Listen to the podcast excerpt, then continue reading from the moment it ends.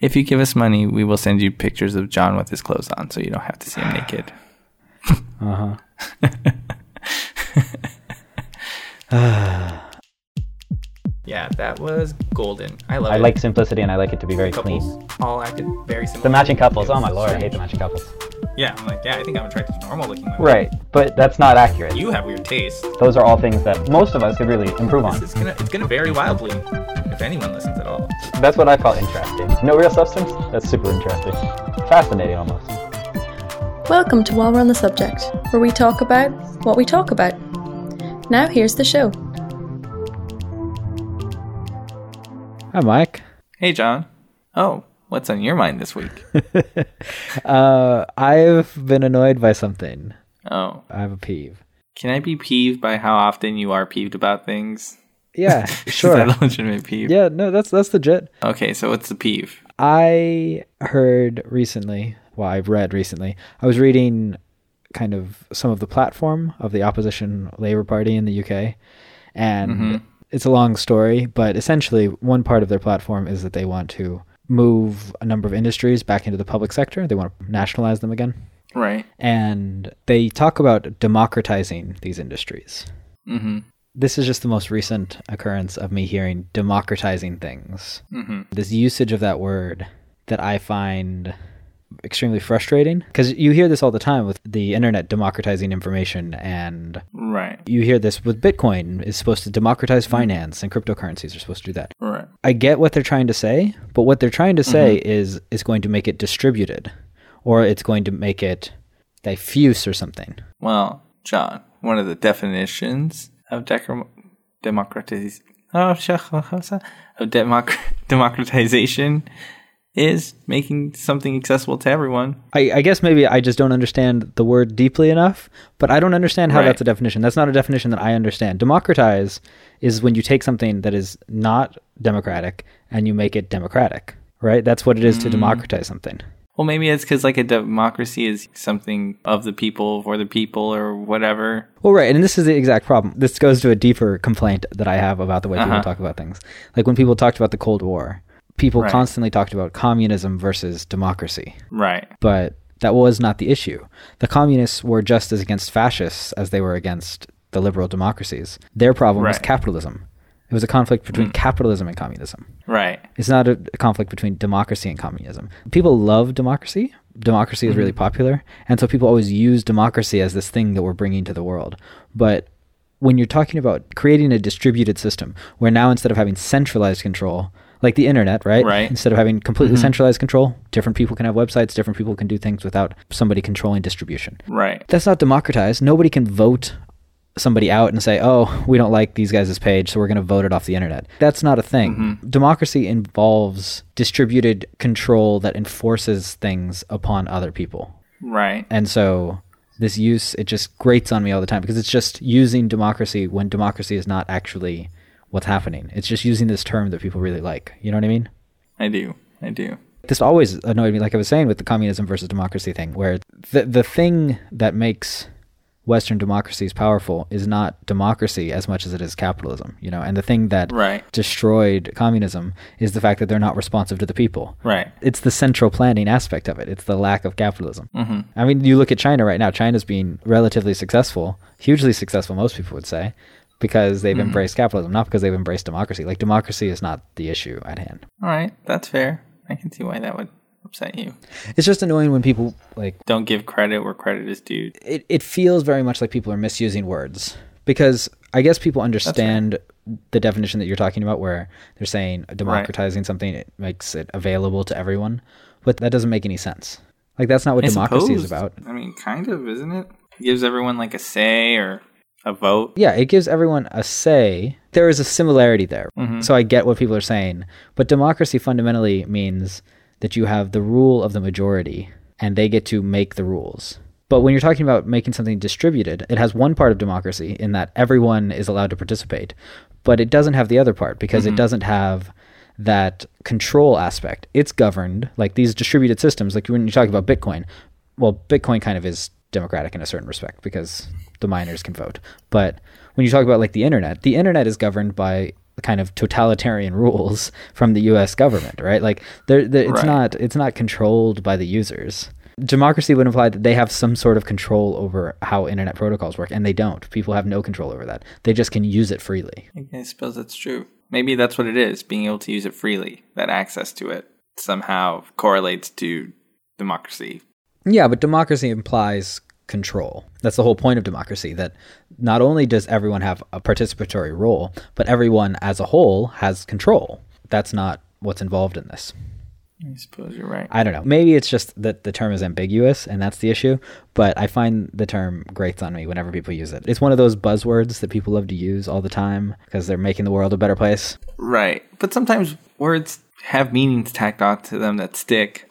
And in this case, maybe it's just stuck. It's just Yeah. part of the word now. No, that's true. And You're right. and as annoying as it may be to you, you just gotta roll with it, man. But don't you feel that there's something lost when you add a definition to something that contradicts the fundamental definition or the original definition? For instance, if I was going to say, like, if I was going to go to a country, like when the United States invaded Iraq, right? They wanted to democratize Iraq, they wanted to bring democracy to Iraq. Well, does that just mean that everyone now has access, or are you talking about actually providing democracy to the government? Suddenly, it's an ambiguous term. When you're talking about Bitcoin, as we talked about, like, Right. the miners vote on the protocol and they can change it if enough people agree. Well, that actually has a component of democracy to it. When you're talking about other things that don't have that component of control, now there's mm-hmm. this ambiguity. I feel like when you're when you have words that are very clear and very precise, and you add ambiguity by changing the definition or adding an additional definition, Right. it degrades our ability to communicate with it effectively. But I mean, with regards to Iraq, I mean, I guess allowing people to decide on their government does kind of give them access to what's going on that maybe they didn't have before. Like it's decentralized, right? So you're talking about Yeah. making something less centralized. So that part is similar. But then there's this other side of the definition that is just kind of flimsily ignored. And it's an important part of democracy, right? Like if you had capitalism without a democracy, it would be very different. We wouldn't have control. We would still have access to markets. We would still have the rule of law, perhaps. Like if you lived under a monarchy, you don't you don't have the same control Right. and power as citizens. Maybe. It, it it bothers me. Maybe I'm out there on a limb. Maybe we should look deeper into the word. I mean, you're into that, right? Like the roots of words and True. But yeah, I don't know. Like if you're talking about it, it's kind of like if you had I don't know economic Right. terminology and you said, well, this has nothing to do with money or economics. Then it's like, well, how does that? Like it it it has to. It's part of the meaning of the word. maybe it's just like it has this misunderstood focus on the people part of the definition, you know? Yeah. It's like rule of the people, but they're like, ah, we're just focusing on the first half of the definition. We don't care so much about the rule part of the definition. But my problem know? is there are other better words for that, right? Like right. Okay, again, I- distribution. okay, I can understand. Now instead of centralized, it's distributed. That's such a better way to discuss Okay. it. I guess in that regard, I can see why you would be annoyed by it as like a buzzword. I get you. But see, the problem with saying that something's distributed is one, a lot of people don't really understand what it means. Not that they understand what democratize means, but they don't understand what that means. They just understand democratize means good, better, free, happy. Yeah. Distributed also doesn't have that any of that emotional connotation, so you don't have Well, maybe that's why they warm feeling. specifically use that word because of the like positive connotation that it holds. But that's exactly what's annoying. Make things more convoluted and ambiguous in order to procure an emotional response rather than have things be clear and understood. Especially when you're talking about things that are kind of fringe and kind of aren't well understood by a lot of people. You want to make it as clear mm. as possible. Yeah, I don't think people are focused on clarity. I think they're focused on pushing their agenda. And if they go, hey, this word sounds good, I think it'll get people to be like, oh, that sounds positive. Yeah, like a democracy. We like it. It's good. Well, yeah. I mean, that is exactly why they're using it. But Yeah. that doesn't mean they should be. I think it's counter to what their goal should be.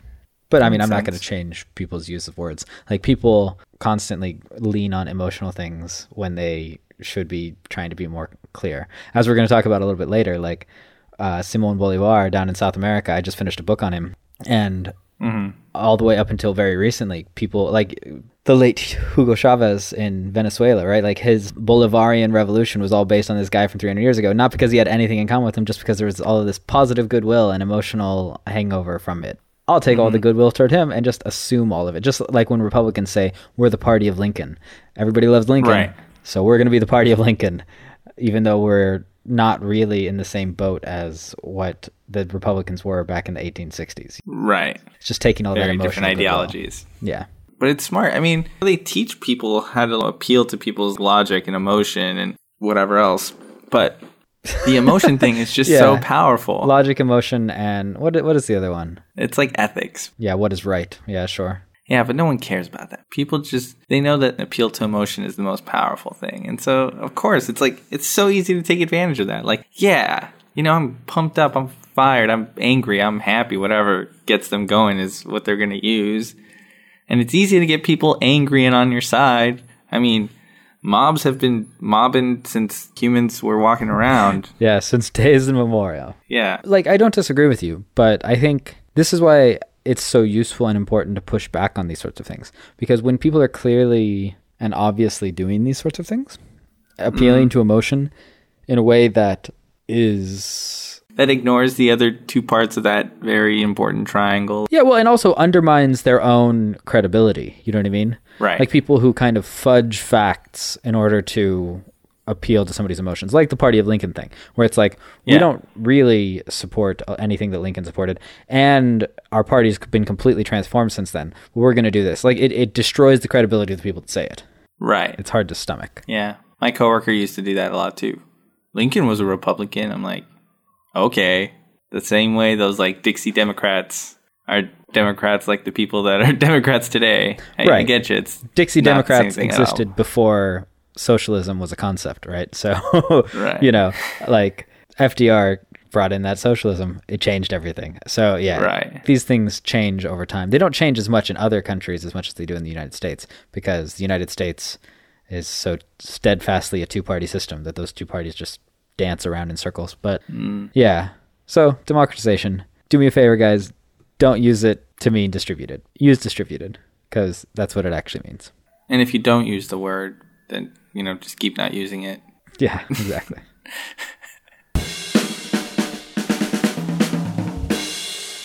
on lighter matters, I was listening to NPR the other day, hmm. and they were talking about this lady, and I've been wanting to talk about this, and there's no real discussion behind it. I just I was so fascinated. Late, she recently passed away, and she was a commentator for sumo wrestling. All right. and she was like this English lady who I guess started watching it or she saw it sometime when she was in Japan and she just like fell in love with it and apparently she had been like commentating for it hmm. for like the last 30 odd years or something. It's a long And she, I guess she just recently passed away if I didn't already say that, which I probably did.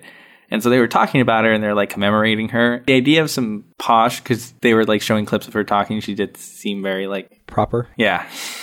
Just like in love with this random sport in Japan of two big guys bull rushing each other to get the other one out of a ring and then falling in love with it so much that she was like, yeah, I'm going to follow this and be part of the whole culture of it and just do it until I die is so fascinating to me that I just wanted to bring her up and be like, yo, Doreen Simmons, she was a person. All right. All right. Yeah. Super hilarious to me. Pay her a little homage. Yeah, no, it is Yeah. a bit bizarre, isn't it? Why were they talking about this on NPR? I have no idea. You don't even remember the actual story. remember. I was so just thrown aback by it that I was like, "What? What's going on? Who?" and apparently, she even was awarded the highest honor someone who's not part of the military or government could receive in Japan. Oh, wow. Yeah, Yeah, it's interesting. I was wondering if this had something to do with. In the last few weeks, there's been this big controversy with sumo wrestling because Mm-hmm. one of the, I think it was one of the wrestlers got Uh-huh. injured, and several female doctors or nurses or something from the audience came out to try to help him, and the Uh-huh. referees ordered them out of the ring because they're not allowed to have women in a sumo wrestling ring. uh huh. And so they were trying to go in to like save this guy's life, and they wouldn't let them in to come save this guy's life because they're not allowed to have women in the ring. And so I was wondering if this had something to do with that because there's just been this huge hoopla because it- it's it's been interesting looking at Japan of late because they are very not macho but very uh, male dominated culture. They are extremely mm-hmm. unequal between mm-hmm. men and women in terms of the power dynamics and everything, but they've been largely untouched by the Me Too movement.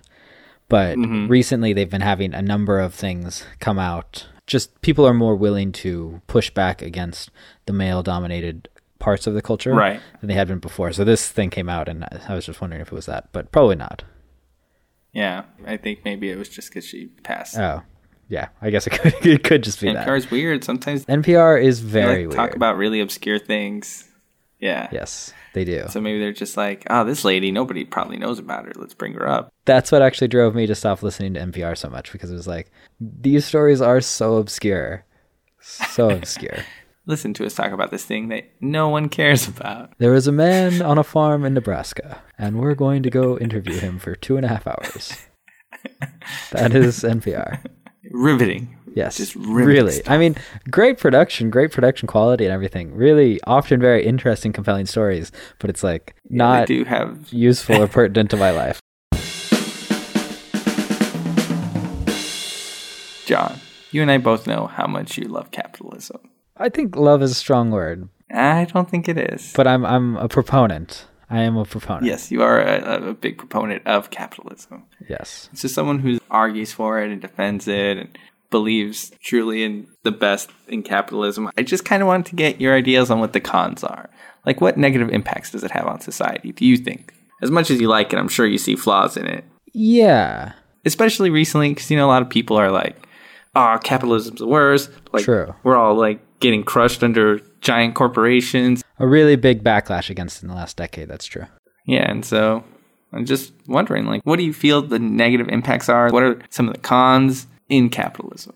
Well, I think it's hard because it's such a strong system. Uh huh. And it's also difficult because discussing something like capitalism, I think you really have to decide if you're going to talk about the economy as it is today or if you're going to discuss the concepts theoretically, right? Because capitalism is fundamentally based upon rights of free exchange and property rights. Right. And so, like, free markets and property rights are kind of the core foundational components of it. And those things don't presuppose any of the major controversies that have happened over the last since the depression right like all of the stuff that happened in 2008 none of that stuff really relates to the core foundations of capitalism it relates to to a number of things that are higher up the stack and more complicated and more removed from the core fundamentals Mm-hmm. so i'm going to i'm going to kind of look at it from the core fundamentals and from the reality of the situation Okay. so to start with the core fundamentals, there are a couple problems. One is that what capitalism really does is it incentivizes people to do things that other people think are valuable. Right. So if you are standing in front of me and you want me to give you money, and I really want you to shine my shoes and I don't want you to cut my hair, well then I'm going to pay you to shine my shoes, and you don't have a choice of what to do because I'm only willing to pay you for one of them, right? Right. So it to a certain respect, it limits people's potential. Like it's it's great. Its strength is that it pushes people toward things that are productive, but it, that's mm-hmm. si- simultaneously the weakness because it pushes people not necessarily towards things that they want to do, not necessarily things that they enjoy, but things that other people want them to do Right. so that's that's a that's a positive and a negative but the other thing that this does is it focuses a lot of people on short-term things and when i'm when i'm talking about short-term i'm not even necessarily talking about what the common complaints are about the stock market and how public companies are focused on next quarter i mean it focuses people on the next decade the next 20 years Right. the rest of their career. Mhm. Very few people are going to pay attention to things that are going to affect the world or the country in a hundred years. Mm. And there's no mechanism within capitalist structures to correct for things like environmental change. I think that's probably the most fundamental weakness of capitalism that huge societal problems require individuals who are self interested to put aside their self interest Mm-hmm. because the society requires it. And so when you see Right. things like climate change, you need people to set aside their benefits of higher productive capacity in the next 10 or 20 years in order to make sure that the society survives 40 or 50 years down the line. The market mechanism doesn't work very well with that. Right. And I mean, this is partially an educational thing that if people know mm-hmm. enough, like if consumers are well enough informed about what's happening and what's causing it, then they can Right. solve these sorts of things. But it's not naturally done. Like you almost have to make an mm. additional effort beyond what the normal market mechanisms would cause because no one personally is like, uh-huh. oh, it global warming, it's making my life worse. Right. Like there's no direct connection between, oh, this tire manufacturer is more efficient in terms of their energy, and so I'm going to go with them even though they're more expensive. That's not a direct connection between anybody buying tires. Right. So that that I think is the biggest fundamental weakness. Okay. And so looking at it that way with what's going on in the world, how do you think it affects society now negatively. Right. So more from a more practical standpoint in terms of how it is in the world. Mm-hmm. I think what capitalism often causes. No, it doesn't cause this. But what what often happens in capitalist societies is that he has to word it carefully.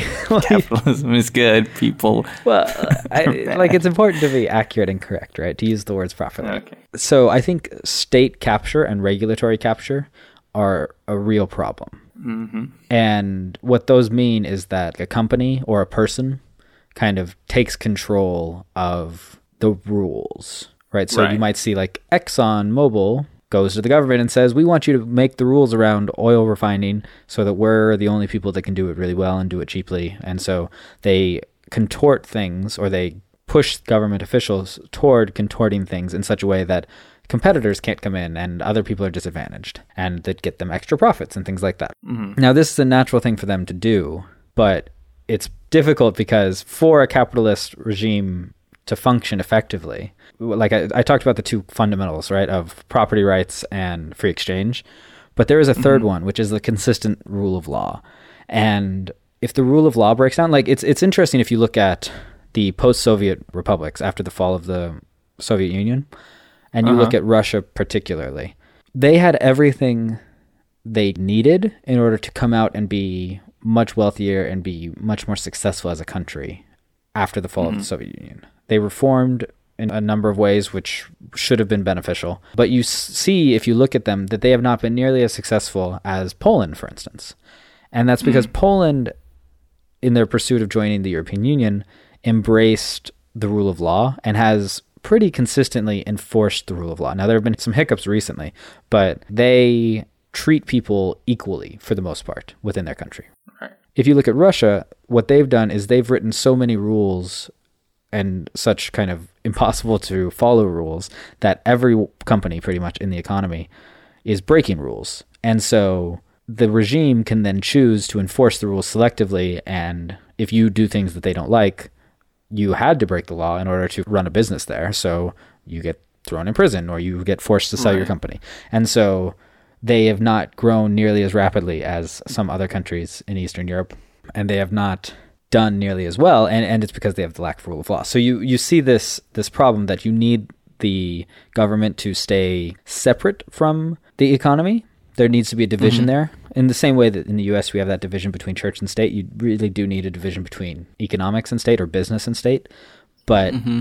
it's difficult to have that as companies get more and more powerful. Right. And this is actually one argument for kind of more libertarian type government because one of the big arguments around this is that if the government has less power, people will not pursue the government as much to get it to manipulate things in their favor. Mm-hmm the amount of money that the government has to hand out or their importance in terms of choosing who wins and who loses in the economy really does uh-huh. affect how much people will go after them and lobby them and try to get them on their side. Right. Does that make sense? I mean, yeah, but I think even if a government were smaller, there would still be regulatory bodies and those could still be bribed or lobbied. Or... No, absolutely. Here's the question though. At a certain point, as a businessman, you have to think uh-huh well, am I going to focus my time and energy and money on trying to make better things mm. and follow the rules as they are? Mm-hmm. Or am I going to try to spend my efforts and money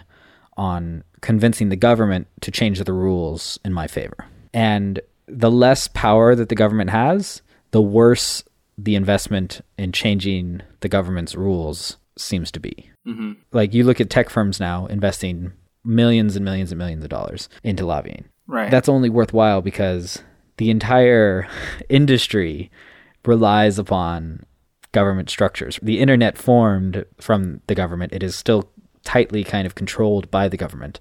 Net neutrality, right. things like that, those are dictated mm-hmm. from on high.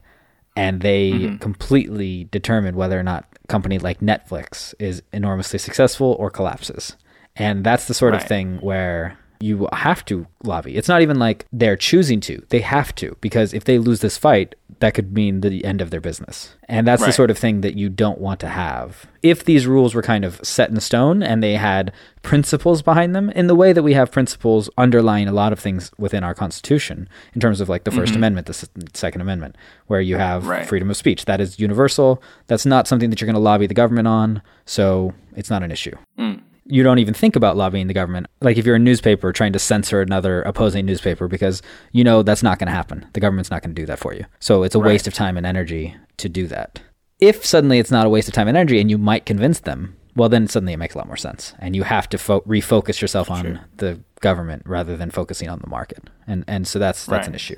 Yeah, I don't know if I'm answering your questions kind of succinctly or I'm definitely not um, answering succinctly, but No, no, but I mean, I guess you're looking at the pitfalls, but you're also being very careful about the answers. I guess because you know you don't want to blame it on capitalism if people take advantage of the system. Well, because fundamentally, capitalism is mm-hmm. a simple thing. What people are looking at as the problems are the problems of people, not the problems of capitalism. Right.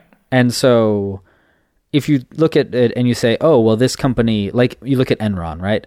Enron was mm-hmm. fraudulent. If you guys don't know what Enron was, they had a huge accounting fraud. Or you look at like Bernie Madoff and his huge Ponzi scheme, right? Where he basically mm-hmm. took in money and kept giving that out to other investors and just basically lied to people about investing returns. That's him lying. That's him committing fraud. That's not capitalism. That has nothing to do with like capitalist rules or capitalist structures. That just has to do with somebody lying and cheating people. And that hmm. was illegal, which is why all those people got arrested. But it was also like if somebody in another type of regime, if somebody in a socialist regime or a communist regime or an old aristocratic monarchy or something like that, if they chose to lie and cheat and steal, well, they could do that too. And that that's just what people do. Like it's it has nothing to do with the rules of the system. Okay. Yeah, that's fair. The last flaw maybe I'll mention Right. that a lot of people focus on is inequality. Actually, I was going to just ask you about that. Yeah. So beat me to the punch. it's I think it's kind of the looming one. I have trouble with inequality because I don't think most people really think inequality is bad fundamentally. Sure. Nobody thinks that somebody sweeping the floor of a building should make the same money as somebody who designed the building. Probably not. Yeah, very few people think that everyone, no matter what you're doing, should be paid exactly the same.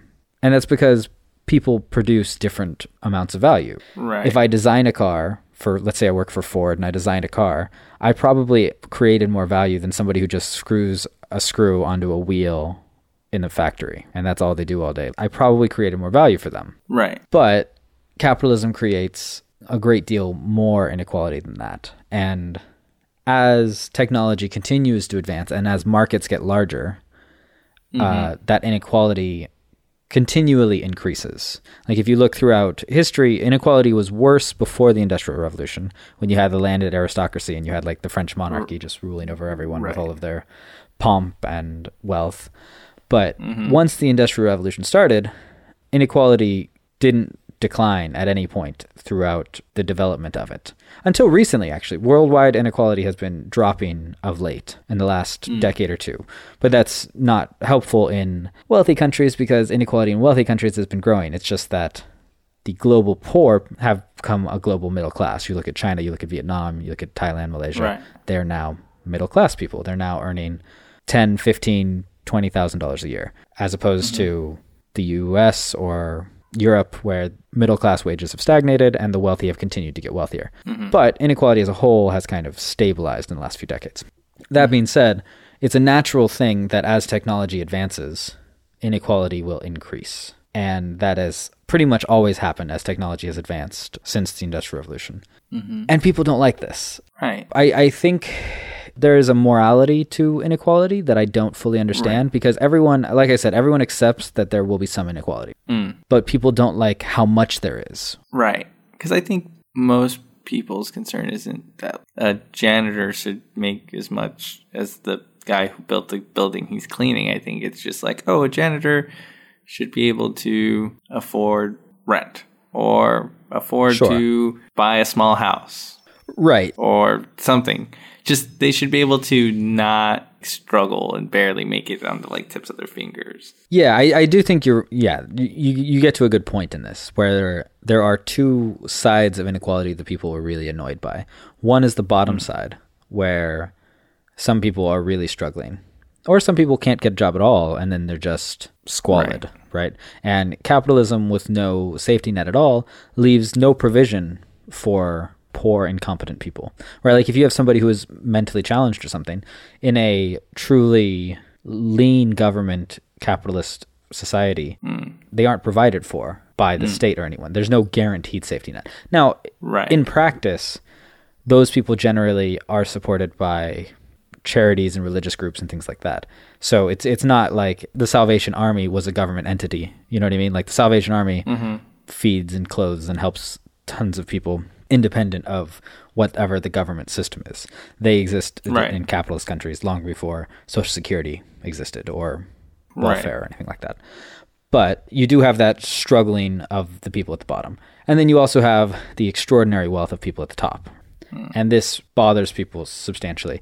Fundamentally, I think the problem is that people feel that is entrenched and that is a result of the government's policies. Hmm. And it's not a natural thing. I, I think that's kind of the feeling.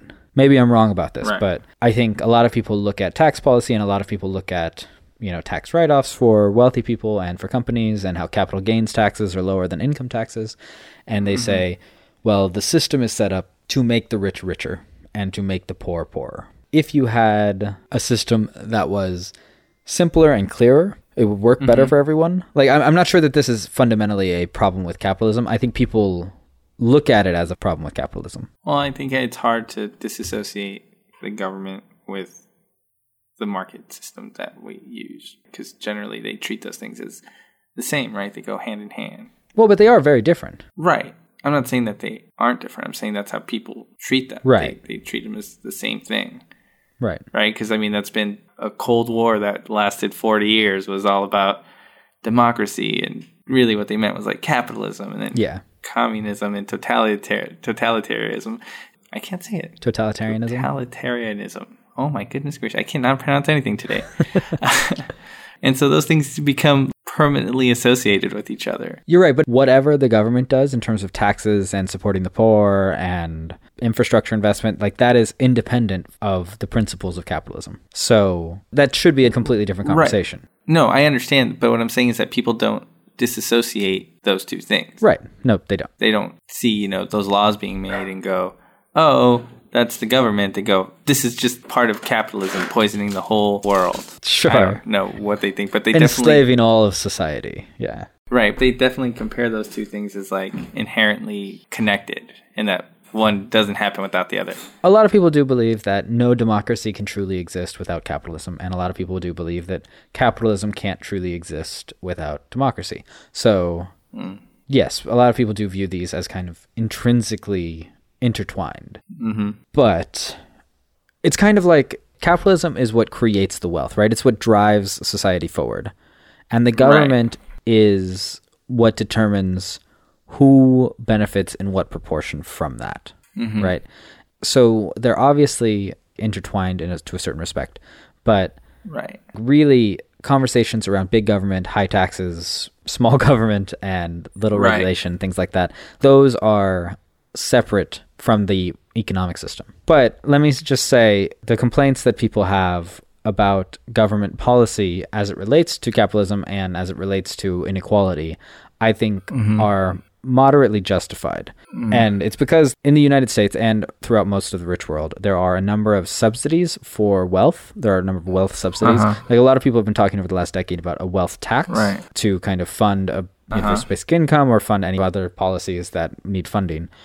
But we actually have wealth subsidies. And I do think that that exacerbates inequality and it does make it more difficult for the poorer 30 40% of the population to progress mm-hmm. into the upper echelons. And these subsidies largely revolve around low capital gains taxes that I mentioned before and around mm-hmm. supports of individual homeownership and like mm-hmm. mortgage tax credits and Fannie Mae's insuring of all of our mortgages and like that whole Right. reinsurance thing. There are a number of supports that make people who own houses much wealthier than they would be otherwise and like boost house prices and things like that. Right. I think that if you removed those, you would have less inequality and it would be easier for people to move up and down in society. Mm-hmm.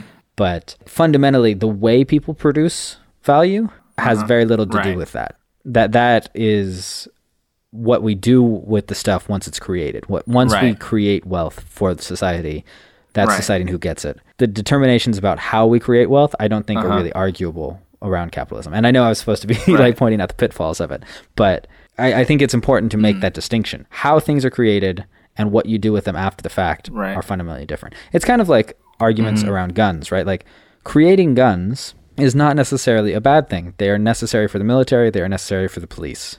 They are useful in hunting.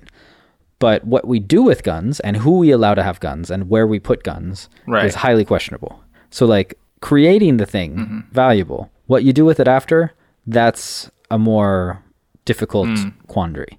And that's where I think capitalism runs into problems. It's an extremely effective system Mm-hmm. of production and allocation of resources. It provides no answers for what we do with things after things are produced or like who should benefit and who should gain wealth from this great system of allocation of resources and production of wealth. So, I think that's what should be taken away that like really the problem with capitalism is that it only provides answers in certain respects Right. in certain areas and people seem to extrapolate it out Mm-hmm. to answering everything in the world it doesn't it's a narrower thing than people really think about it as Okay.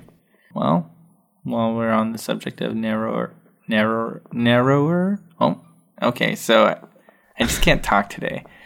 On the subject of narrower things. you're doing well you're doing well fifth time's the charm. I know that you wanted to talk about single issue voters. I did. I did want to talk about single issue voters. I'm curious because I've found wildly varying opinions mm-hmm. when I talk to people about these things. First, just I think oh everybody knows what a single issue voter is, but it's essentially somebody who only cares about one thing and they will vote on that and they will kind of lobby about that. So you see this a lot with people who are abortion voters that really want abortion banned or gun rights voters that will only vote for somebody if they support the second amendment or mm-hmm. something like that. What are your thoughts on Oh, single I issue think voters? it's I think it's dumb. Okay, why? Why is it dumb?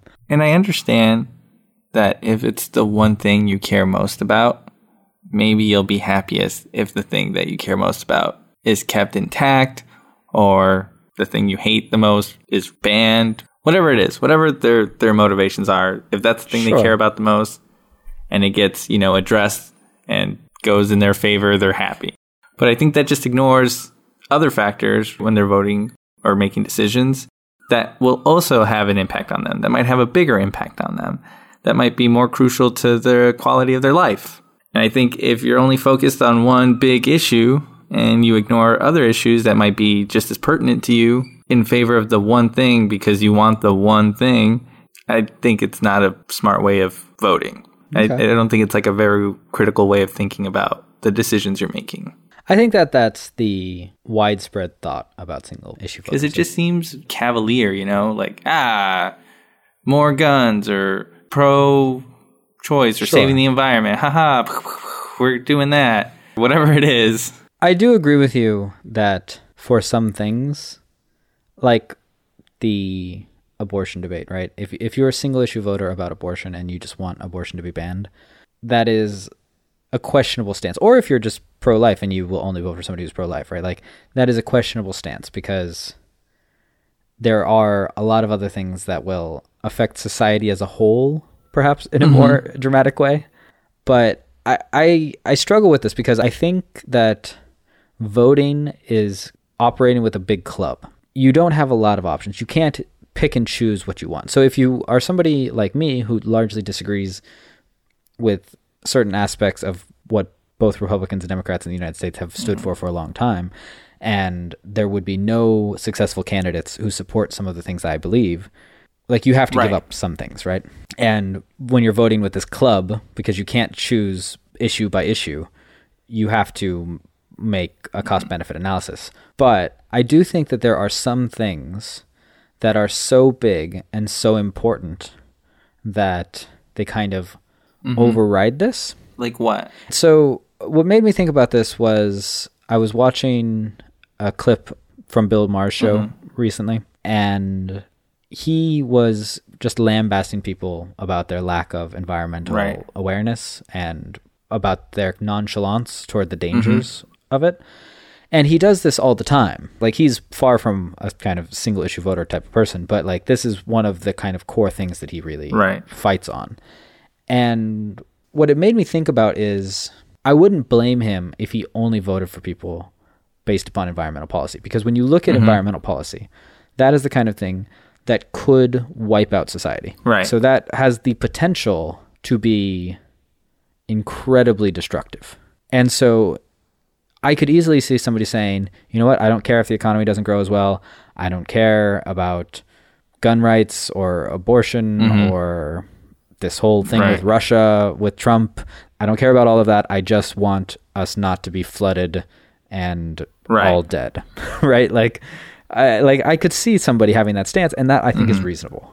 Likewise, on the kind of other side of the political divide, I think immigration is the kind of thing where if you look at a country and you say, I think that my country is being fundamentally Mm-hmm. changed by immigration, it's irretrievable, right? Like, let's say you're a smaller Right. country than the United States. Let's say, like, let's just look at Canada, right? Canada has Mm-hmm. like 30, 40 million people.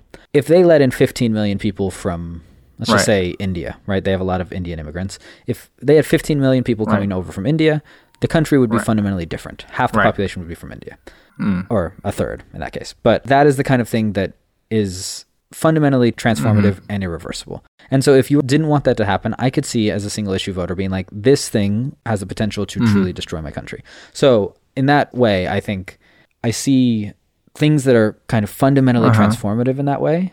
Like if you're a, a single issue voter that you're just like lower my taxes or something like that, well, Right. that's silly because that's not a hmm. fundamentally transformative thing.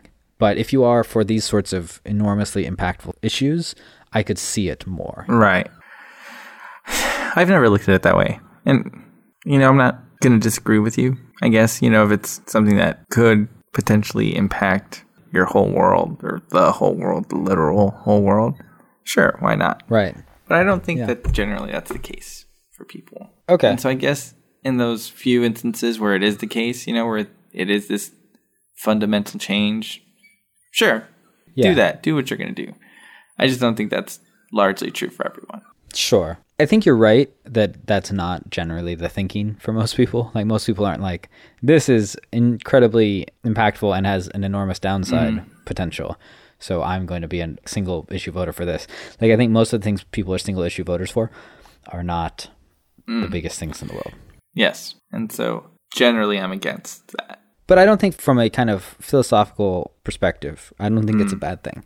I, I think it's a perfectly reasonable position to have, especially if you don't care about a lot of other policies. Like if you look at tax policy, for instance, and you say, you know, in the 50s we had high taxes, in the 60s we had high taxes, in the 80s we had low taxes, and since then we've had low taxes. It doesn't seem to matter a huge amount. We've grown roughly the same rate through hmm. that whole span. I don't care. All I want is no immigrants. I could see that. There are a number of issues that are enormous and important. And so if you don't care about a few things and you care about only a few things, sure, I get that. But really, like, even if you're doing something that's cost mm-hmm. benefit analysis, if something is really, really important to you, like, let's take this whole possibility of Trump mm. colluding with Russia. I know we don't wade into that very often, but like, he Did it, everybody. He did it. if you believe that he is conspiring with a foreign power and you believe that that is an enormously important thing that could destroy Right. our democracy, I could easily see you saying, I would never vote for a Democrat. I am a hardcore religious mm-hmm. conservative person, but I can't vote for this person for his reelection or what have you because I think that this is such an important issue that it outweighs the other issues. It, not even if you don't care about any other issues, but like it just it weighs more than that. Right. Like I, I think that that is reasonable for a mm-hmm. lot of things. It just outweighs Okay. it. But again, that's what I'm saying. Something like that, I do. I, I agree. It is. It's important. I feel like that's maybe worth making that decision. I just don't think it's true for the most part. Like I don't think that's how people weigh their decisions of their single issue voters. Like they're not based on these large fundamental things. Well, how do you think they do it? Like Like what what is the issue that you find people are most often single issue voters on? just like basic things that you hear about constantly, you know, pro choice and gun restrictions or non restrictions. Like, I don't think those things are necessarily fundamental to the health of the country or life as we know it. Sure. But those are the things that are most often talked about. And I'm sure there's a lot of people who vote based on those things only. And also, I think sometimes they're sensationalized. Like, people, when they talk about guns, Yeah, that's definitely are true. always like, oh, they're going to ban our guns. They're going to take our guns away. So you hear people saying, oh, they're going to ban our guns. But the truth is that regulation isn't banning. It's just putting restrictions on certain types of guns or certain people who can have them or not. But that's not where they go to. They immediately go to Sure. they're taking things away from us. And that seems ridiculous to me. That if you're going to vote, your decision's going to be based. Well, but you don't actually think it's ridiculous, do you? I do. I do. Because hold on, hold on. I think people that are really strong proponents of gun control want to take away people's guns. Hmm. You're right. I don't think that that's the government policy Right. that would come through if we had more gun restrictive advocates in office.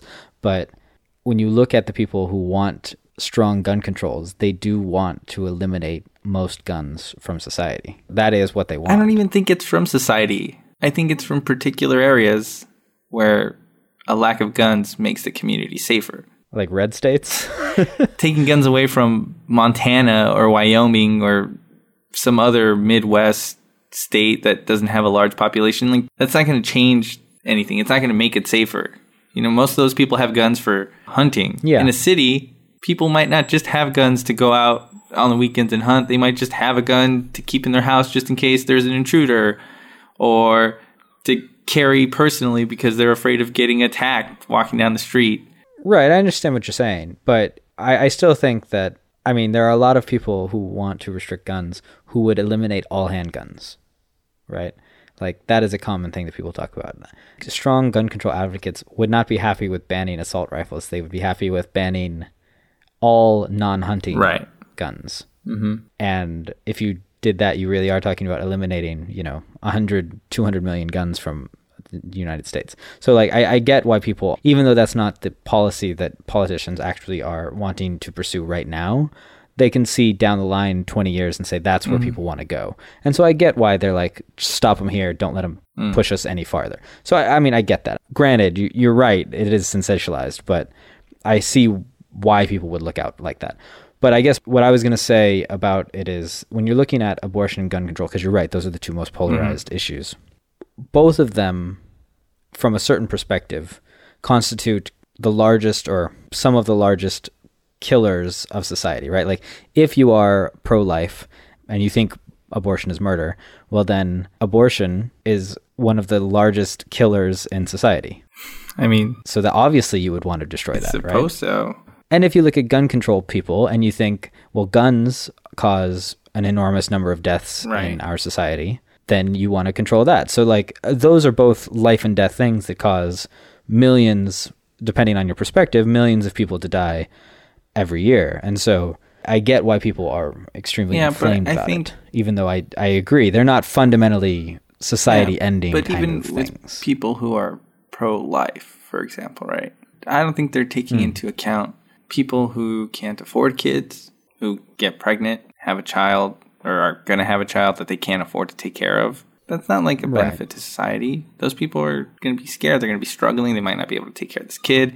Could lead to like homelessness. Right, but conservatives are are less concerned with societal welfare and more concerned with protecting individuals. Right. But then you have two individuals who are now suffering. No, I understand, but if somebody came up to me and said, "Your life is causing other people to suffer. We're going to kill you now." I would be more than a little annoyed by that. You know what I mean? Maybe scared would be the appropriate response. Yes, scared would be the right word. You're you're right. You're right. Wait, what I would be I do? somewhat I would be Mm-hmm. somewhat unnerved. But you know what I mean? I understand what you're saying, Mm-hmm. but you're making an argument for societal welfare and the argument for individual rights is the other side of that. You can't just kill someone because it inconveniences someone else. That would be the argument, right? Right. This is all beside the point, but you know, it involves a lot of Mm-hmm. from their perspective, f- from pro-life people's perspective, a lot of death. So I, I understand why it's such a passionate thing. But this all kind of brings me to this other thing that I stumbled upon recently that I wanted to kind of run by you and I've been thinking about. It's an idea that comes from this new book called Radical Markets. Is it Radical Markets? I think it's Radical Markets. Um, All right, just so everyone knows, I can see John when he's speaking, and he just looked off into the corner, speaking to no one, and asked them if it's Radical Markets. Looked back to the screen and went, "Yes, it's Radical Markets." Just so everyone knows. I was thinking.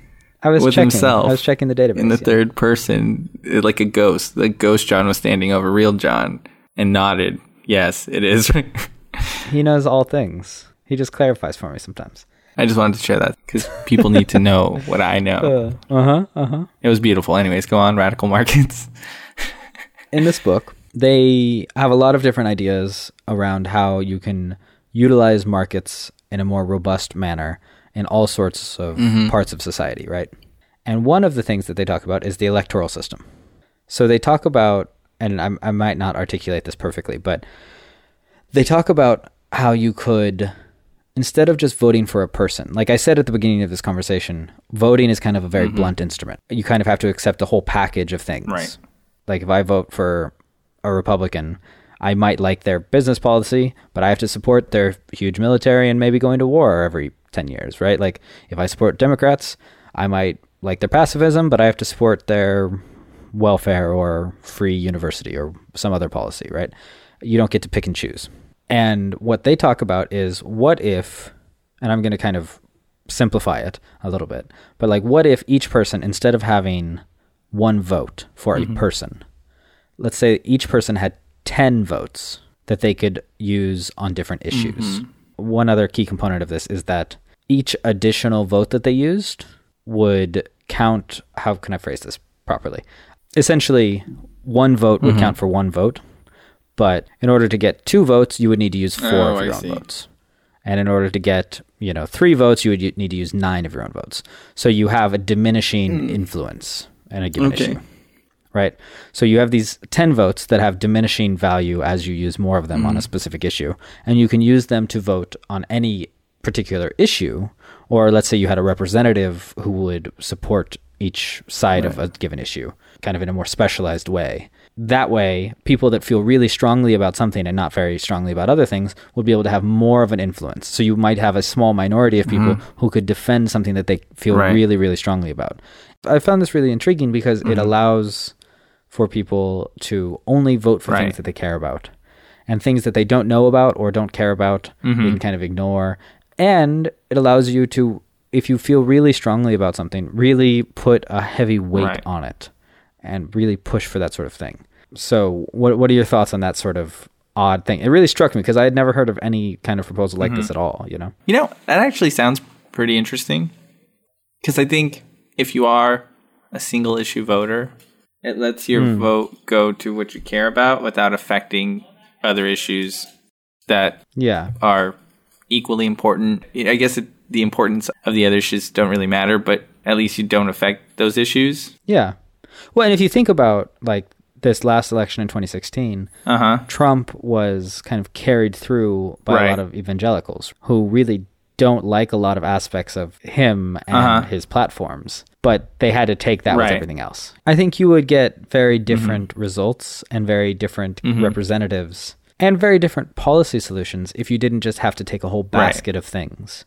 And just like there are a number of other electoral possibilities that I would support that would give you more representation of mm-hmm. minority opinions in mm-hmm. government, this sort of thing I think would allow for people who care strongly to have Right. their voices heard more strongly and people who know a lot in a certain area to speak mm-hmm. louder in that area. That's true. Also, I think it would change the whole party system. Oh yeah, completely. And I think that would also be a huge benefit because I feel that, especially now, people are really just fed up with two party system here in the US and they want something different. And I think a, an idea like that, like that concept, would be really hmm. effective in not only allowing people who do understand several issues to vote on all the things they care about, but it also allows people who don't know much and only care about certain issues to focus on those issues that they do know about or the one issue they care about.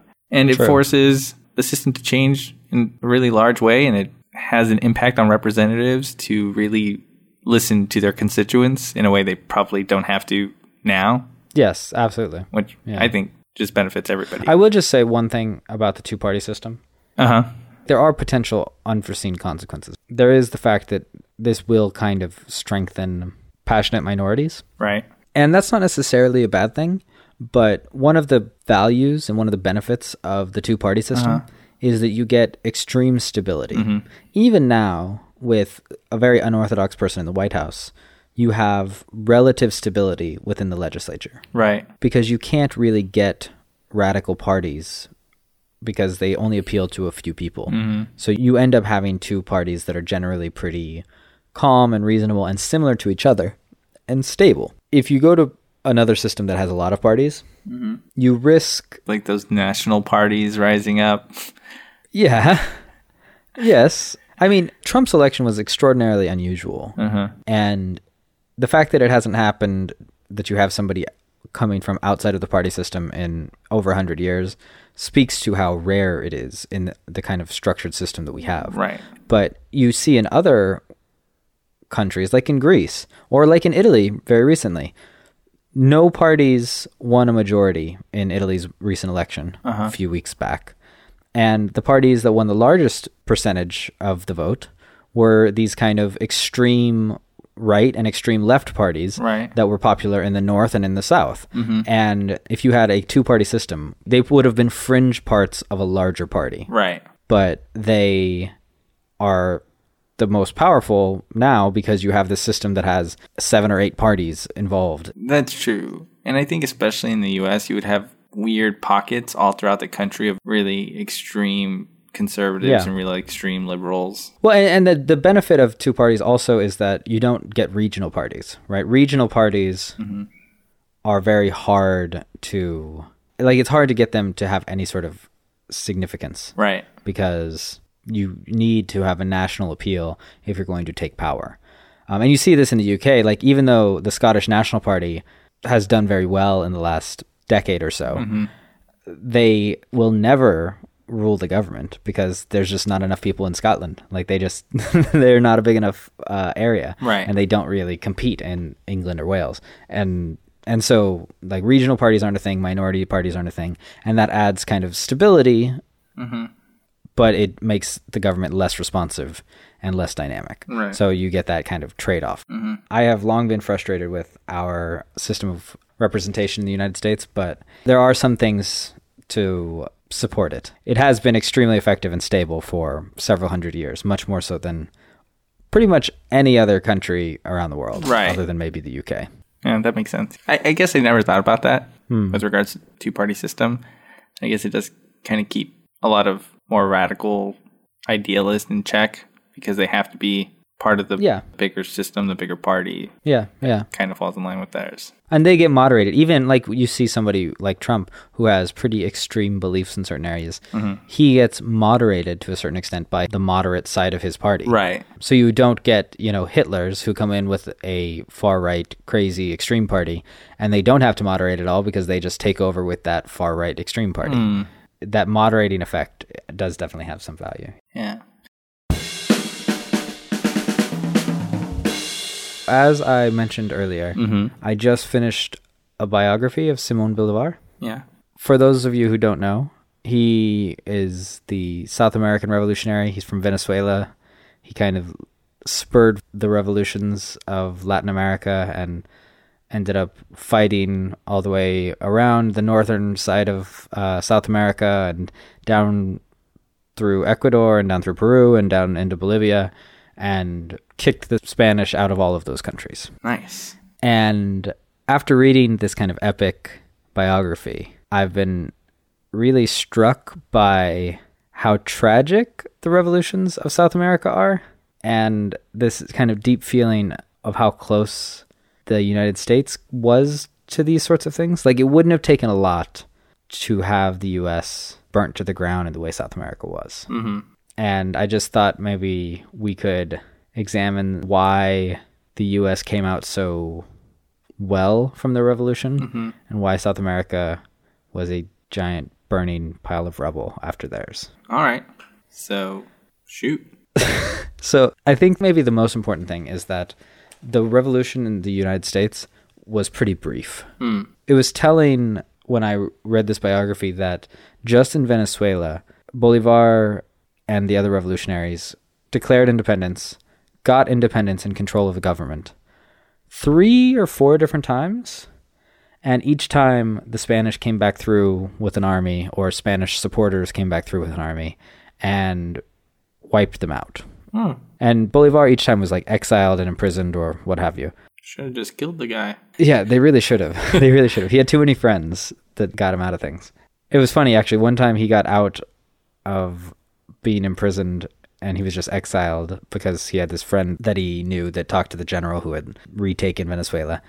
And as soon as he got exiled, he then went right to Colombia and started working on their revolution and like helped Colombia kind of free themselves up and then took this army that he raised in Colombia and marched down back to Venezuela.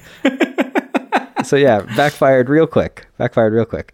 But with that being said, as kind of resilient as the revolutionaries were down there, and this happened in Colombia as well, I think what happened after the Spanish came back through and retook these places Mm-hmm. is that a lot of the leaders, a lot of the intellectuals, a lot of the people, like when you think about the founding fathers of the United States, you could maybe think of Simon Bolivar, kind of like George Washington, but there are other intellectuals that are necessary, right? Like James Madison, Thomas Jefferson, Hamilton, right? Like there are a number of people who were essential in the formation of the country. Benjamin Franklin. Right. And I can only imagine if we successfully declared independence and then the British came through with an army and like burned down a bunch of towns and cities, those leaders of the revolution would have been wiped out. Right. We were never really put down. The revolution was never really finished in the hmm. way that it was multiple times in South America. And I think that they cut off the head to a certain extent. And so when a lot of these South American countries, because you see this with a lot of them, you see this with Lima in Peru, where they drove the Spanish out, and then the Spanish came back through and took it over two or three times. You see this in Colombia, you see this in uh, Venezuela, and that really whittled down the educated intelligentsia who could form a country effectively. Uh huh. I think that that was probably the biggest difference that I noted and the key. The other thing is that South America was dramatically more racially diverse Right. than the United States at this point. Mm. That makes sense. too. And so, with so many more natives and so many more slaves than North America had, that that added another layer of complication and difficulty to creating an effective republic afterwards. Because in the United States, slaves were a small enough thing and they weren't very prevalent in the North, mm-hmm. and so they could just kind of put it off to the side and not deal with it right. in South America, you're talking about half the population or more is native or slave, right? You're mm-hmm. probably talking about closer to two thirds of the population. And so you can't just put them off to the side and ignore them Right. because you can't control them. You don't have enough of a population to control them. Right. And so it was just more manageable in the United States, I think. Okay. Yeah, I don't know. It, was very interesting to kind of see it and see how George Washington went through and was just revered and successful, stepped out of office, retired, and then died. Right. And watching Simon Bolivar kind of fill that role as president of Greater Colombia. This is something else that I didn't know until I visited Peru and uh, Colombia a couple years ago that Ecuador, Colombia, and Venezuela originally were one country. They were all unified. Really. Yeah, and then they eventually disintegrated right after Bolivar died. But he filled that George Washington role very much so, except that uh-huh. everything that he built collapsed. And he didn't have that support. He didn't have the other people that Right. were necessary to form the republic around him. He didn't have that like succession. Not even just succession, but like partners in the formation, hmm. you know? That's true. That's true. As much as it was contentious between people like Hamilton and like James Madison and Hamilton. Yeah. Say again? I was just saying what you were saying. Yeah, like with Hamilton and Adams and Jefferson and all of them. I guess they all kind of hated each other a little bit here and there. There, there was a lot of competition and derision between the Federalists and the Anti-Federalists, Right. especially, right? I think that that very much strengthened the formation of the United States. Mm. The Constitution, I think, would not have been nearly as good and effective if people broadly agreed on things. I think the fact that people disagreed so vehemently mm-hmm. and had such different visions for what the country should be Right. really strengthened it through this fire of compromise. Hmm. And when you look at that process, Washington was not instrumental in this formation. No, no. I think he was more of like a cohesive force than he was a creative force. Exactly. He presided over and made sure that no one shot anyone else. Right. That was his role. Yeah. Whereas in South America, or at least in the northern half of South America, you had Bolivar kind of being the only person who was in charge and no one else could challenge him and there were not cohesive groups that had visions for what the country should be. Right. It was a really sad tale when I learned about it. And I can see why you think it's sad. Because you have this one hmm. individual who's fighting and trying and failing and fighting again and trying and finally reaches success and there's no system implemented, I guess. I mean, you would know better than I would. Yeah. To keep this new foundation standing after he's gone. Yeah, him and the people around him were not able to put something in place. Yeah. Actually, yeah, let me ask you this. Something like a third of the population of South America died over the course of the war. Mm-hmm. It was like a 20 year war for independence, right? Mm-hmm. How do you feel about it? Because the United States, when we declared independence, it was pretty painless, like relatively painless. Not that many people died, not that many people had their like cities and towns destroyed, mm-hmm. right? But South America going through all of that, like do you think they should have just sucked it up and stayed with Spain? Mm. Because especially with all the terrible things that happened in the years after the revolution, Yeah. after they got their independence, it's like, I mean, well, it's hard to know. Like, what state would they have been in if they stayed with Spain? Would it have been better? Maybe. Yeah, that's true. Maybe it's hard I mean, certainly that third of the population that died during the revolution wouldn't have died. Right. But, I mean, they died for a cause. Or at least, I don't know if they were just collateral in this whole situation. Well, I mean, lots of them did obviously die fighting. right. Not everyone. There was lots of starvation and everything. Right. But if they understood what they were doing, if they understood that there was a sacrifice for what they wanted, I don't think it would have been a better call to leave Spain in power.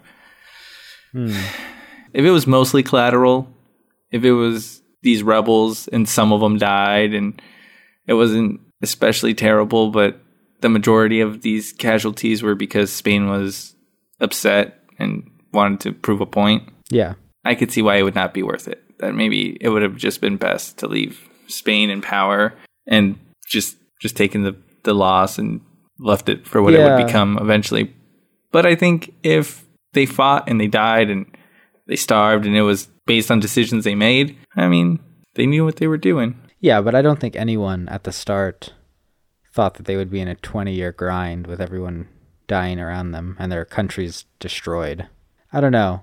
It's an interesting thing because I struggle with this idea around whether or not you should fight on the principle or be very wary of the destruction that that fight will cause, right? Like, mm. not even winning the battle. If you win the battle, that's great Right. but the fight to win the battle could be so destructive that sometimes I think it might outweigh the gains. Like I remember very distinctly, I was talking to someone I know from South Africa who is colored, which essentially means that they're a blend between Europeans and Africans, generations and generations back. Right. So under apartheid, they had essentially no rights. Mm-hmm. But I remember him telling me, like, he didn't come from a super bad situation. Like, there were obviously some South Africans that came from a very, very bad situation. Right. But I remember him telling me in no uncertain words that he wasn't particularly against apartheid because he thought that at the point where you removed the apartheid system, the people that would take over, you wouldn't necessarily have reasonable people running the country mm. to benefit the country. Right. And he was afraid that the economy would collapse and the currency would collapse and it would be good for justice, but the destruction that you would see in terms of the country and the potential for like racial conflict and just like a race war and things like that, that he didn't want to see the whole country just ripped to shreds. Mm-hmm. Mm-hmm. He he saw that as too big of a cost to pay to like right things. Mm. And I, I struggle when thinking about that because obviously it's a really bad situation when you're looking at apartheid or you're looking at Spain's rule over South America. These are pretty brutal, terrible regimes. Mm-hmm. But how much suffering and destruction are you willing to bear in order to rid the world of these regimes or rid your your country of these regimes? Like it, it's a hard question to answer Right. because it's not going to be painless. Mm. I think also for you to think about it, it's easier because you're looking at it after the fact. after it's happened. That's true. Right. That's true. It's much easier. Yeah, they don't know. They didn't know. They just Yeah. were optimistic. I don't know when their revolution started. I don't know if there was any inspiration taken from what was going on up north. Well, yeah. I mean, I believe it was around 1810 that the revolution kicked off. It was right around when Napoleon was invading everybody in Europe, right? Right. And so their only examples of revolutionary regimes were the United States, mm-hmm. which went pretty well, mm-hmm. France, which there was a lot of destruction, but the revolution went easily. Right. The regime was not able to fight against the revolution very effectively. Right. And Haiti, where I don't think it would go well from the perspective of like white South Americans who, you know, don't want the slaves to rise up and murder all of the white people, Right. like happened in Haiti. But again, the revolution was never put down. It was never really fought against in an effective manner. Yeah. Well, I could see how they may have been pretty optimistic about it. Yeah, it's true. From their perspective, I could easily see like, oh yeah, we're going to finish this off and Spain won't ever be able to fight against us. But they didn't take into account how desperate Spain was to keep their colonies. I think also South America could have done it better. Were there a lot of like loyalists in South America? A lot of supporters of the crown? even reading this biography, I don't know well enough. I would I want to read more history because I really don't know much of the context. Right. I know that in Ecuador and in Peru, there were certainly pockets and large pockets of uh, royalist supporters. So, yes, but at the same time, there were simultaneous revolutions pretty much at the same time as Venezuela in Colombia and in Mexico and in Argentina.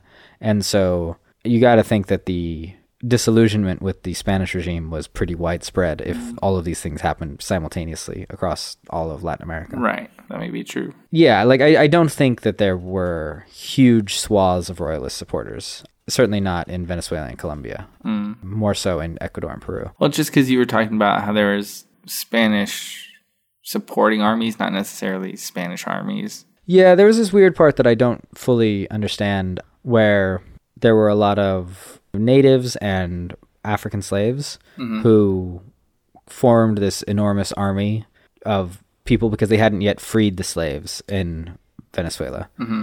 And so these guys marched through and were just burning towns and like killing off all the white people in every city and town.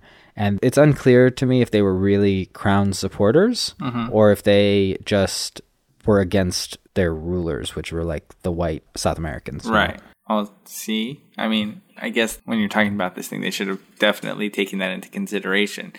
Do we want to leave these people somewhere where they could possibly be against us? They should have been telling them Spain is keeping you down just as much as they're keeping us down. Join us, and we promise freedom and equality.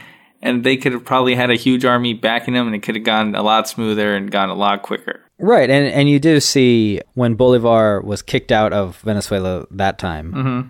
he then came back and he freed all the slaves. He came actually back from Haiti with an army of black people from Haiti at his back to combat these people and then proceeded from then on to try to free and integrate all of the slaves throughout Latin America. That became a cornerstone of his guiding governmental philosophy. Ah. But like you see this in South America in the same way that you saw in North America that rich landowning slave owners like in the south of the United States mm-hmm. did not want to have all of their slaves freed and no one knew what would happen, right? Because you've had hundreds of years of this structure of society. And you're talking about not only having a revolution from Spain, but all of these rich white people don't really want to have their entire social order ripped apart. Right. So you're not going to have the support of all of the Criollos if you do that. Right. But I mean, if you have the numbers, you can raise an army. If the system falls apart, Sure. well, because you're even saying that. But I think such a large. that this is the issue, right? At the start, they thought they could do it without that Mm. being an issue. And it was only once that became an issue that they saw, oh, we have to change. right. And by then, there was tons of destruction and death, and everything had gone awry. And this is why I say it was so lucky. If you look at a number of the southern states at the point of the American Revolution, a lot of them had large, large minorities of African slaves. Mm-hmm. And if you look at that and you say, well, if the government of Great Britain had decided, okay, we're going to try to free all of these guys and put them together into an army to fight against the colonists. Well, they probably could have done that pretty effectively. And this is how close I think the American Revolution, like a hair's breadth from completely collapsing. Like if that sort of thing had happened, if we had gotten dragged into a deeper, deadlier, Right. more destructive conflict, there's no way that we come out kind of the shining, stable democracy that we did. Right. I can see that. I mean, I think a big part of it is just how much they underestimated slaves. Sure. You know, when you read some of the writings of the time, they basically really consider like African slaves almost not the same as real human beings that Yeah. can't think. Like livestock. Yeah. And so I can see how if it's not clear what this army of Native American and African slaves in South America was doing, it's possible Spain sent people out there to whisper in their ears, oh, you know, they revolted, but they left you here. They were declared as supporters of the crown, but it's unclear to me exactly like what Spain promised them. If Spain actually promised them anything, or if it's just unclear to me the circumstances. Right. But they were supposedly supporters of the crown. But as soon as they were kind of more victorious, they kind of turned against the crown. So it was, you know, Right. I it, it, it's a very convoluted complicated situation. because that to me sounds very easily like Spain maybe went out there to rile these people up, not necessarily in support of them, but definitely to rise against these rebels. Like that to me seems possible. And maybe yeah, no, I think you're right. Yeah. maybe England just didn't have the kind of foresight or didn't believe that they could use slaves or talk to slaves or rile them up and have them as a resource against the rebels then because maybe they just didn't think about them that way. Like they were like, "Oh, you're not like real people. We can't get you to do things." Yeah, maybe. or something like that. I don't I don't know. I think really the distinction in terms of that comes down to the UK and their empire has always been more practical. Mm. Like Spain during this whole conflict was essentially willing to burn all of South America to the ground in order not to be kicked out. Right. I don't think England was prepared to kill all of the colonists in the 13 colonies and burn all of it to the ground in order to maintain control. Mhm. And I think that that kind of practical nature and more almost reasonable nature, like this is a war to determine who's going to control North America. It's not a war to the death. It's not total war Right. where we're going to destroy everything. Okay. And in South America, it really was much closer to total war, where Mm. people really just wiped each other out. And and that was how Spain also handled, to a certain extent, their colonization of Latin America, right? Like they just were more brutal than the British throughout most of their colonization. And so, like, I guess it, it is fitting and it makes sense. Mm-hmm. But it's just stark to me the parallels between the revolutions mm-hmm. and how widely their ramifications and after effects diverged. okay. Like incredibly different. The fractiousness of South America and terrible rule that you had in Venezuela and Colombia and Peru. Like Peru had 20 presidents in the first 20 years after independence. Just coup after coup after coup. You know, that that is the pinnacle of instability Mhm. that's just the opposite of what you had with the US, where, as we've talked about before, you had the Virginia dynasty or what have you. where Right. It was what, 24 years of rule from like three different Virginian presidents? Yeah. Also, maybe they just didn't have that charisma. Their leaders weren't beloved. They just saw a vacuum, took power. People didn't like it. Someone else took power. Different set of people didn't like that. They took power. I mean, because you see this all the time when our country goes into some other country and destabilizes the country, and then there's this giant vacuum of power, and someone goes in and people don't like it, and other people try to rise up against them or do rise up against them. Yeah. And it sounds bigger in scope to me, anyways. You're going to, Hmm. you know, different areas with different people Yeah. culturally, and I, I understand that they probably all speak the same language. You know, there's this bigger ethnic diversity, and you're trying Yeah. to get these people riled up and ready to revolt, but not everyone's in the same situation. It might not be worth it to them. Also, what I said at the beginning, where, you know, all of this intelligentsia dying, like the political classes died out, and the people that were left were the warlords. Mm, you look at a lot of these South American countries, and the people that were in charge, like at Bolivar's death, were generals Ah, in pretty much all of them. And that's always a problem. yeah, I mean, obviously George Washington was a general as well, and he handed aside power at the end. But he was surrounded by a whole lot of people who were Not they were not generals, but also they were powerful, publicly supported people mm. who were not military people. right. That transition to civilian rule mm. from military rule was essential, and it just never happened in Latin America. And I think that's because we had 20 years of war in Latin America. Right. 20 years will entrench military leaders much more than, you know, the few years of the American Revolution. That's true. That's true. That's true. It's interesting. Yeah. Anyway, I didn't mean to depress everyone, but it's fascinating because I've learned so much about European history over the years, and I know so much about American history during this period of like the late 1700s, the early 1800s. And Latin America was just this complete blank in my mind. I knew at some point during this period they became independent, and I knew Mexico became independent and then had weird dealings with the French, and then got into the Mexican American War. And I, I understand all of that, how it relates to the United States, but connecting all the dots and filling in the gaps in terms of what happened throughout Latin America during this period, Mm-hmm. it's really fascinating. It really does complete the image, you know. I do. We do know. We all know. All right, In the last episode, we mentioned talking about Wild Wild Country. we did. Yeah, but we're gonna do that the next episode. Okay, next episode. Yeah, that's when we're doing it. We promise we're not total liars. just to recap, that's a documentary about a religious minority slash cult following this Indian religious leader who moved to Oregon and did all sorts of weird things. It's on Netflix. If you have Netflix, take a look. It's pretty fascinating. If you don't have Netflix, we'll recap it for you and talk through some of the weirdness of it next episode. Yeah. All right. So I guess let's wrap it up. All right. You can find our show notes on subjectradio.com slash WWOTS slash 023. Mm-hmm. Or you can follow us on Twitter. What? Twitter? Yeah, at underscore WWOTS. Yeah. Drop us a line and I'll respond to you probably. Yeah, hit us up. We're always glad to hear feedback and any ideas for anything you guys might be curious about Yeah. hearing on the show. And I guess I'll talk to you next week, Mike. Yeah. Talk to you then.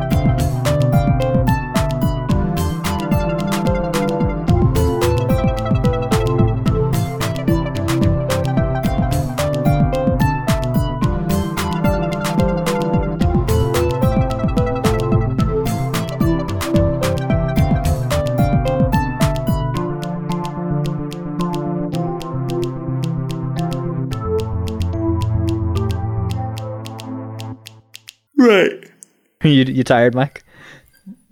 No, no, it was just uh, it, was, it was stretching yawn. Yeah. Okay. Okay. Yeah. I, I You definitely.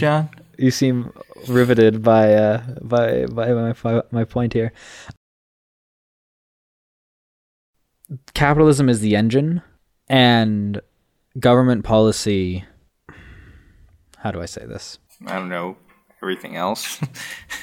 the wheels. No. Let's use a different analogy then. Yeah. Let me use a different analogy. Capitalism is the horse that democracy rides on. I don't know. No, no, that's that's good. That's good actually. but uh, no, no, it's, it's kind of like okay.